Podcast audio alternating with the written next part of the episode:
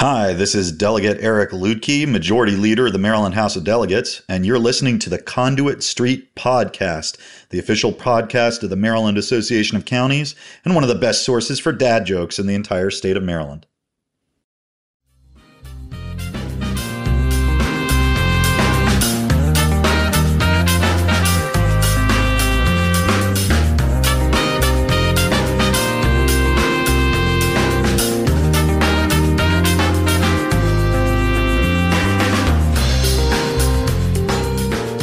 Hello and welcome to the Conduit Street Podcast. Kevin Canale here with Michael Sanderson. Michael, session has begun as we are here on Thursday, January fourteenth. Yesterday, of course, was opening day. We'll get into all of that. But first of all, how are you holding up? How are things at the household? Everything is okay here, uh, healthy and safe and so forth. And you say the session has begun, but I don't know. I haven't been in Annapolis. I haven't been out on circle. I'm, I'm not sure I can verify that that's really happened. I, I, I just I have, I have to count on your reporting. So how are you and yours? Doing really well. And even if you were in town, you may not know that that session has begun and is underway because it is a ghost town here in Annapolis. I have been the designated Mako appointee to be in town. A couple of us were here yesterday and, you know, we're not running around looking to get into anything, but even when you, you head into town and you drive home, you just notice that it's really, the streets are empty. And it's so odd and eerie to know that session is here, everybody's in town, but there's nobody out on the streets. And I guess, Michael, that's a good thing as we look to contain the virus and its possible spread around town as the General Assembly comes back. Right. I mean, the last thing that our elected leaders want is to themselves trigger a super spreader event or, you know, become a, a cause of of more people getting sick or being exposed and so forth. So, you know, they've got to do the work of the people. And we've heard that phrase quite a lot already this week. So that's right. They've got a job to do. Um, there's an awful lot of precautions in place. So I mean, I think it's worth like let's let's spend a few minutes before we get into deeper substance in this episode. Let's spend a few minutes talking about what this session really is going to look and feel like now that we've had a couple of days uh, to, to reflect on. Um, a lot of precautions that are visible. And now that we've seen people speaking from behind plexiglass barriers and so forth, wow, this is this is re- going to be really different, isn't it? Yeah, no doubt about it. And yeah, we'll get into what this is looking like. And then I want to also talk, Michael, today about the biggest item on the agenda for session, and that that's going to be responding to the pandemic. We've already seen a big proposal uh, to provide for relief for Maryland residents and businesses. But when it comes to session, yes, it's it's very odd. It's very strange.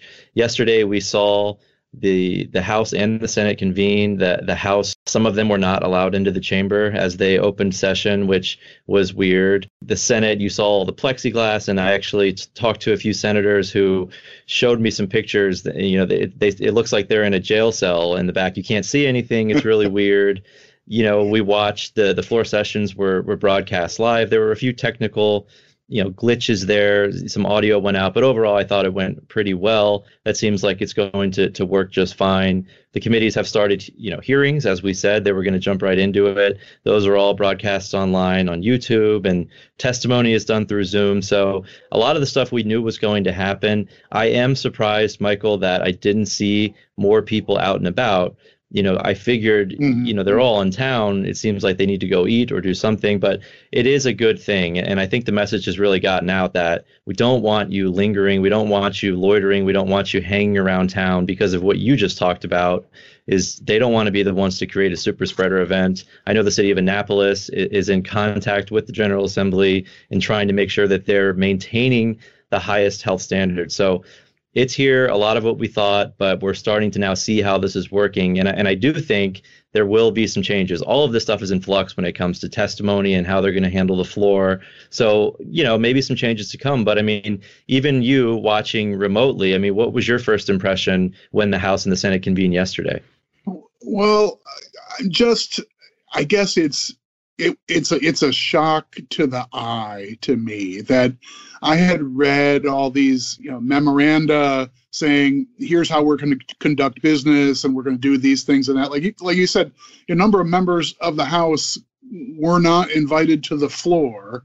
And what we mean by that is they're going to participate. They had sort of this lottery system and so forth, but you know, members of the House of Delegates are going to participate in floor sessions and debate through a remote access channel that's plugged into a separate room in the House of Delegates office building. And and that's just, it's just going to be really different. And I, I was mentally prepared for things to be unusual, but watching the lead-in, watching the, you know, the nominating speeches on the floor of the Senate with all the members behind these sort of plexiglass barriers. And I think uh, the good Senator Pinsky made a comment about it. He said, I've been telling people this is like being in a series of phone booths, but no one knows what a phone booth is anymore. But for those of us who do, that was a that was an apt description.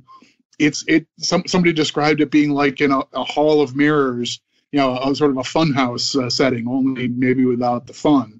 It's it, it's going to look and feel weird. I, I don't know about you, but like I'm a politics nerd. I I. I I'm in love with that romantic concept of the the legislator, you know, the senator stands up and gives this grand oratory on the floor of the body during the debate and persuades her peers that her point of view is right and they should vote that way. And then things go that way and people have the big celebration that they made this grand accomplishment. And this year just isn't going to be conducive for that kind of setting. There won't be grand oratory when you're behind plexiglass. You'll you'll be able to say the same words, but I'm not sure you can have the same captivating effect, right? Being behind the plexiglass, it's it's hard to be as effective. But the interesting thing yesterday too, you mentioned that auxiliary chamber that they've they've set up in the House office building. The House members that weren't invited into the chamber had nowhere to go because they right. first had to, spe- to had to pass a special rule that would allow for that auxiliary chamber. So until that was done, the auxiliary chamber doesn't exist, right? Because that rule right. has to be passed. So really, it was it was it was a strange moment because again, they, they didn't have anywhere to go until they passed the special rule to, to to allow the chamber. The other interesting thing, Michael, and I don't know if you knew this, I didn't know this, but this is a nerdy podcast. Apparently, neither the House nor the Senate can adjourn for more than three days, right, without letting the other know or getting permission from the other side. So they also had to sp- pass special rules there because they do plan on adjourning for more than three days. Uh, we know that the House isn't planning on coming back to the floor for a while. And, you know, I think it's It's just very interesting that they also want to now incorporate more pro forma sessions. So, for instance, they'll be able to have just a few people on the floor when they can introduce bills and read them across. That's not normal, but that's something that they're doing to avoid having, you know, too many people in the chamber at once. So a lot of special rules passed on day one, and that just adds to this, that it's going to be different. You're only going to see a few people on the floor at once, maybe introducing bills, reading them across. We don't need the full membership anymore. That's that's just interesting to me generally. Yeah, I, I think as as like government wonks or nerds or whatever we, we call ourselves these days, that's a curiosity. But I don't know, maybe some of this sticks.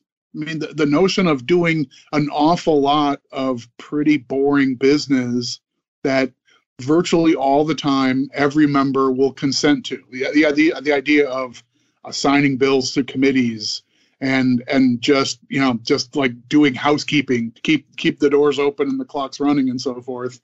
The idea of doing that with the implied consent of the full body in a pro forma session, but telling most members, you don't really have to be here for this. I don't know. Like, we're going to do that this year for obvious reasons, but is it possible that that becomes part of the future legislative calendar here and in other state houses? I, I, I don't know. Maybe we'll rethink some of these old school things. Dinosaurs like me want things a certain way, but maybe it's time that, you know, we wake up. I think it's interesting, and it is one of those that maybe does stick, although you do have to have everybody there when you have you give out all the rewards and recognize the sports teams and accomplishments. We're used to that. That's not going to happen this year either. There are no pages this year. Typically, you see the pages in the gray jackets running around. They're all remote, and I think they're still hosting a program, but it's certainly not going to be the same. And Michael, when it comes to testimony, I mean, we've talked about what that might look like. There are new guidelines. Obviously, this is being done remotely, so you have to participate via Zoom. But the first the first thing is you have to have testimony in two days in advance.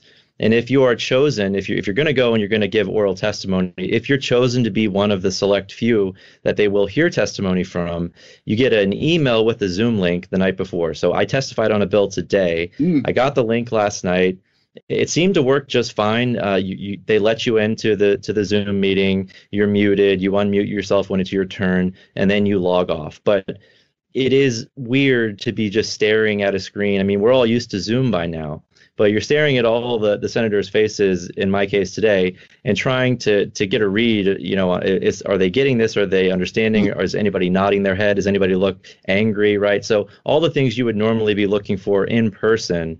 You know, and, and the ability to read the room. It, it's something that's so important when you're testifying, to be able to understand that this senator is over it. You don't need to say too much, or maybe you need to get into a little more detail. That just is really, really hard to do when you're doing it through a computer.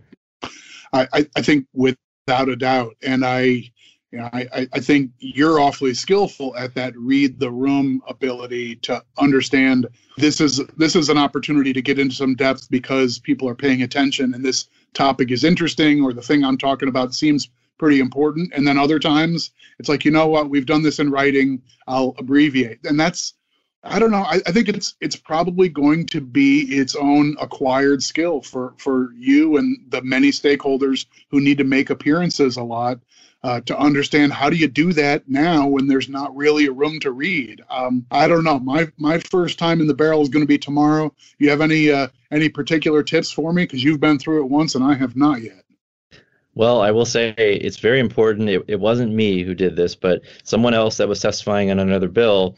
So you're watching the hearing on YouTube, and then you're also logged into Zoom to testify. Mm. It's really, really important that you mute that YouTube or exit out altogether, because if you don't, you're going to have pretty bad feedback, and nobody likes that. So important, mm. everybody's learning. I don't think that's going to happen moving forward. I think people will realize, but, you know, unmuting yourself maybe on Zoom too. We had that issue a few times where people right. were just talking, and they, you know, we've all been there. So I don't know. I mean, I think it's interesting. To, the Budget and Taxation Committee today, they were not in the committee room, of course. They are remote, so they also don't have that benefit of, of being able to read the room and look around and understand what's happening. So when the committee chair is trying to line up questions, you know, I, I think it's it's just it's odd, because normally a committee chair can just look around and know somebody has a question. The light turns on. Here, they really have to pay attention. And, you know, everybody's learning. I think one question got missed today, but I, I think everybody understands this is new. And so you'll be just fine. You you know how to use Zoom by now. For sure. But um, yeah, we'll we'll see. Uh, We, we've just posted some guidelines, you know, sort of intended for the members of the county community, but I think it could be for use by anybody, of the, the, the, the timetables and the expectations for each of the committees in the General Assembly. There's some variations on a theme. One of the things that interests me the most is some committees apparently are going to use a process where all the questions on a given bill will be held until after all the people who wanted to testify on the bill have spoken. So rather than you speak and then you field questions, which is what you and I are used to, the, the system might be you speak, then four other people speak, and then two opponents speak, and now they open the field for questions for any of those people. That feels like a really different cadence and, and structure than, than we're used to. I wonder I wonder if that will be as effective. I, I get why you might want to do it in the space of economizing on time, but I'm I'm wary of the idea of stay on the line because in forty-five minutes, someone might have a question about one of the details that was in your two minutes. Woo. Yeah, it's going to be hard to, to get people to hang around, I think, and especially when you have, if testimony goes on and on and there are a bunch of questions, you have to hope that the person you're looking to get an answer from is still on the Zoom meeting. If not, you're out of luck. You'll have to follow up. Speaking of Zoom, Michael, it's not just the General Assembly that is meeting remotely.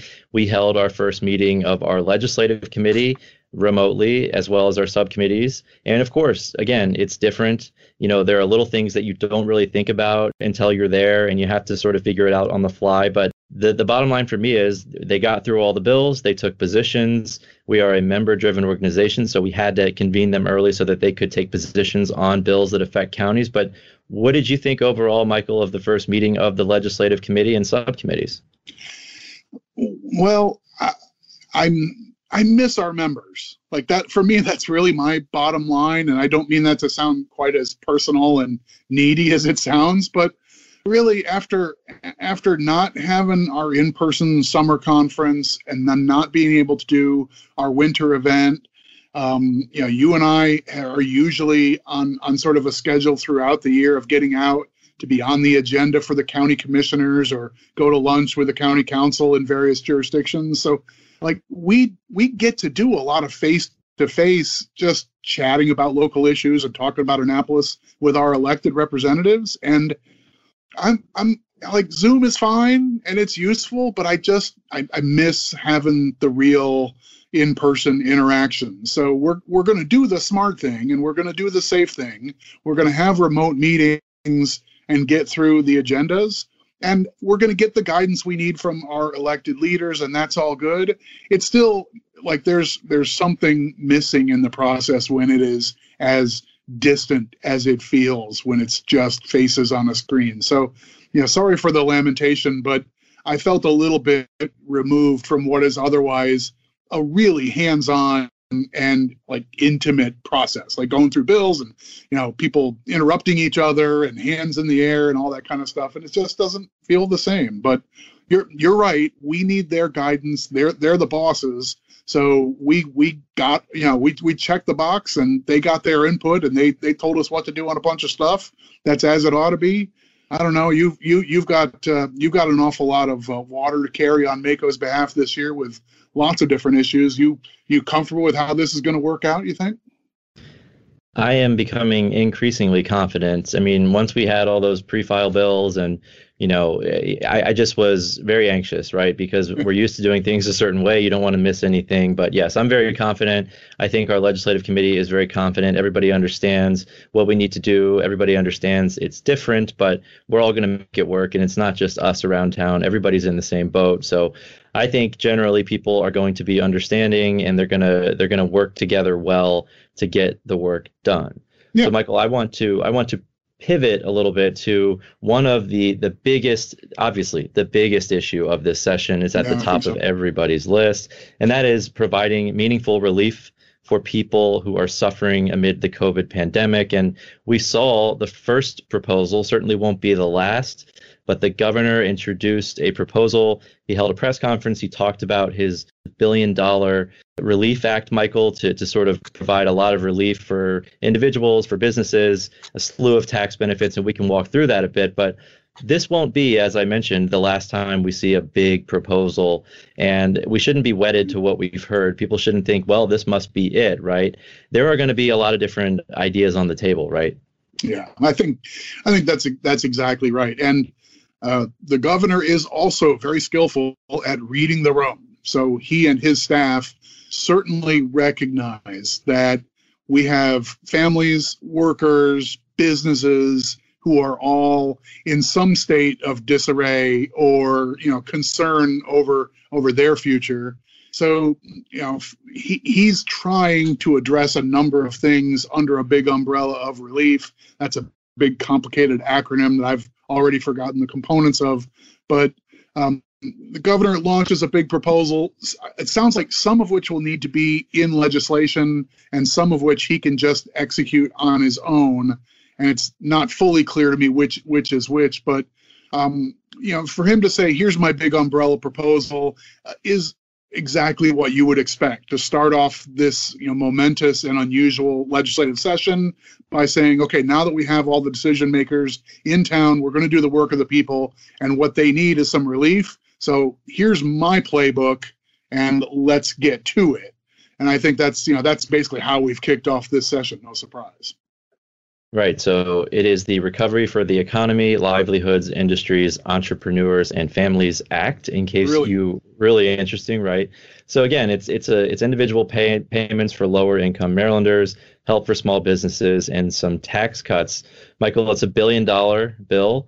We haven't seen the bill, and neither has the General Assembly. We can talk about that in a second. But, you know, when we talk about in, uh, initial payments to low and moderate income Marylanders, these are people who have filed for the Earned Income Tax Credit. they would get payments of up to four hundred fifty dollars for individuals, seven hundred fifty dollars for families, and then a second round of payments, another one hundred fifty dollars for individuals and two hundred fifty dollars for families. So I think that is what's going to get the most coverage, is that, you know, we're, we're talking about stimulus checks, direct checks to people who need it the most.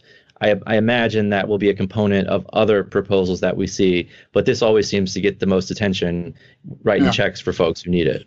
Well, and, and I mean, a couple things that jump out to me. First of all, the Earned Income Tax Credit is not just for just just if you're low income, but if you are a, if you're a low income worker.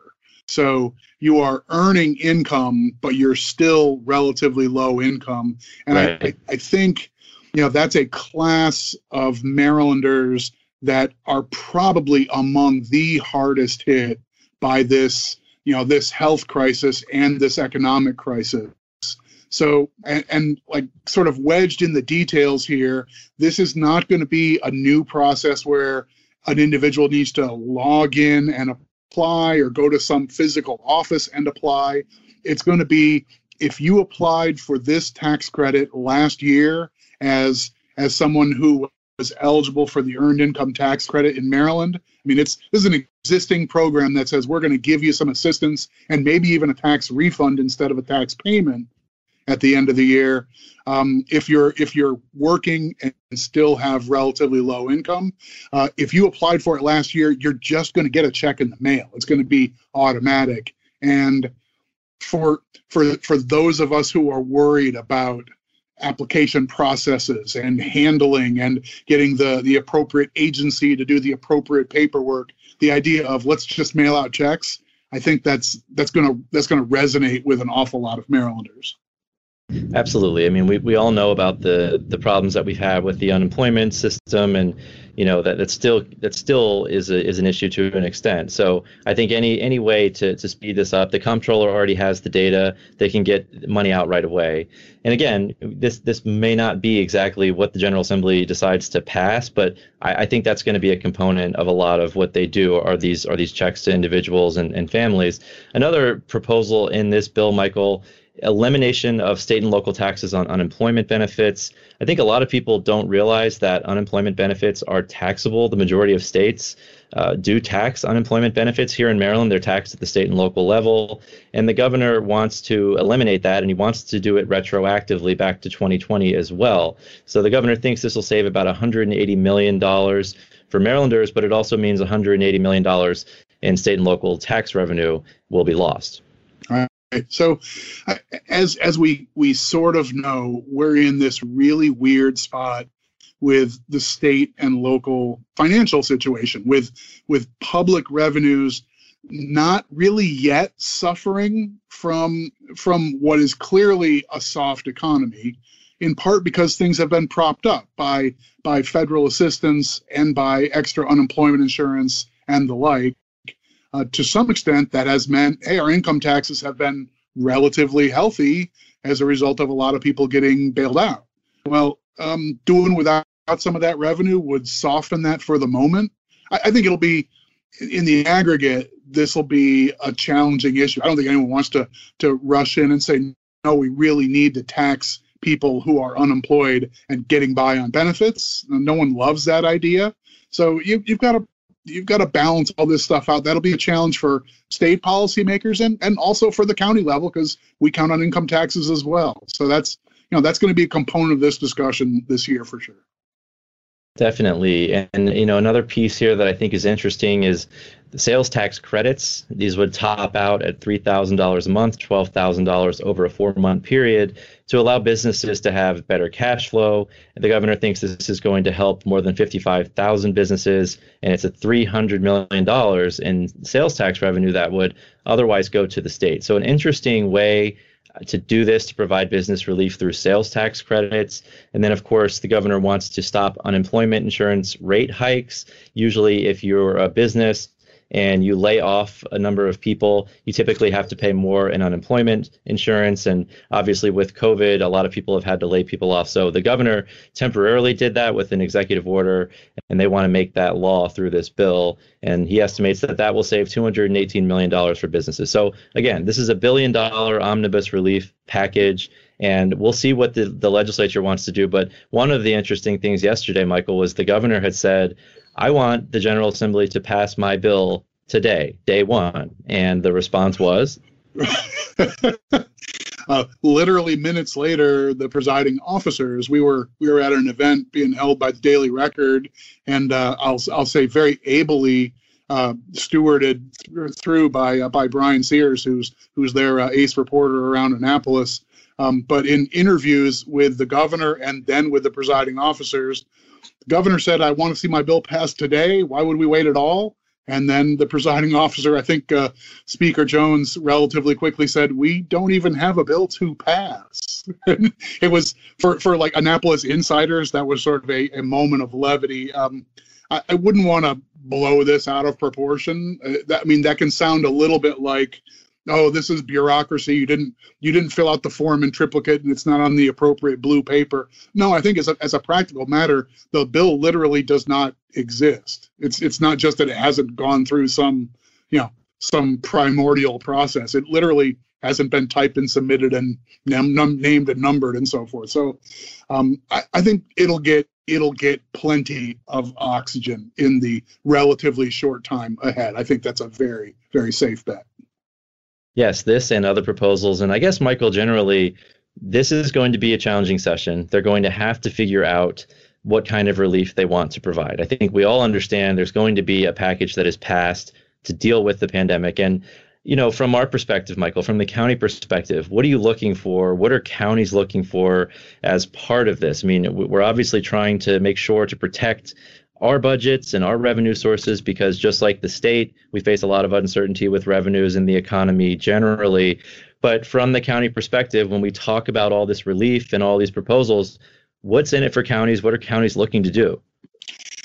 Well, I would I would probably answer that first by taking like a half step back and referencing, you know, we've we've done episodes of this podcast over the last several months talking about the role of the federal government in a crisis time like this, where states and counties and other local governments have to balance our budget year to year. The federal government is the only level that has some real immediate flexibility. So, you know, the, the, the state can talk about digging into a rainy day fund and getting some one-time cash. Um, I'm sure that there could be a county who says, "Oh, we've got this money set, af- set aside because we know we're going to have to close our landfill in a few years. We'll spend that money and we'll try and replenish it later." I mean, you can you can do some of that. You can eat some seed corn, but in the aggregate, what you know, this whole conversation about what are we up for probably hinges still on Congress. So, and and the, the, the federal government, that if the feds can come through with some support for state and local governments, then we are going to be able to handle this. And and the, the, the local side of trying to provide some temporary internet infrastructure for kids who are learning remotely and for workers who are trying to do telecommuting through the best means they can, we got to get those kids out of the Wendy's parking lot. And if some temporary technology solves that, we need some federal help to do that. Caroline County can't afford to do that, just digging under the couch cushions. So I feel like a lot of this stuff, including the ability to to do without tax revenue and, and stuff short term, I, I feel like a lot of that is contingent on, do the feds come through for those of us who are on the front lines? So if they do, I think we can play ball with an awful lot of these proposals. If they don't, then we're going to have a spring that's full of difficult reckoning for our school budgets, for our health departments, for public safety agencies, for our fire departments and E M Ts, like the whole laundry list of the people who are, you know, who are properly our heroes for getting us through the last year. And then The you know the the budget's going to come due to make things right for the next year, and we're going to find ourselves with empty pockets. Um, it's it. I, I think it's going to be a gigantic challenge if we don't get a round of help from the feds. Forgive me for maybe overstating that a bit, but I think that's a really big deal. As far as this legislative session, you know, everybody's going to be sensitive to the one-time peculiar nature of what we're in the middle of, and hopefully, hopefully on the back end of. So I think everybody's going to use a different lens to evaluate all these things than in a, just an ordinary year. Couldn't agree more. I mean, obviously, the federal side plays into this a lot.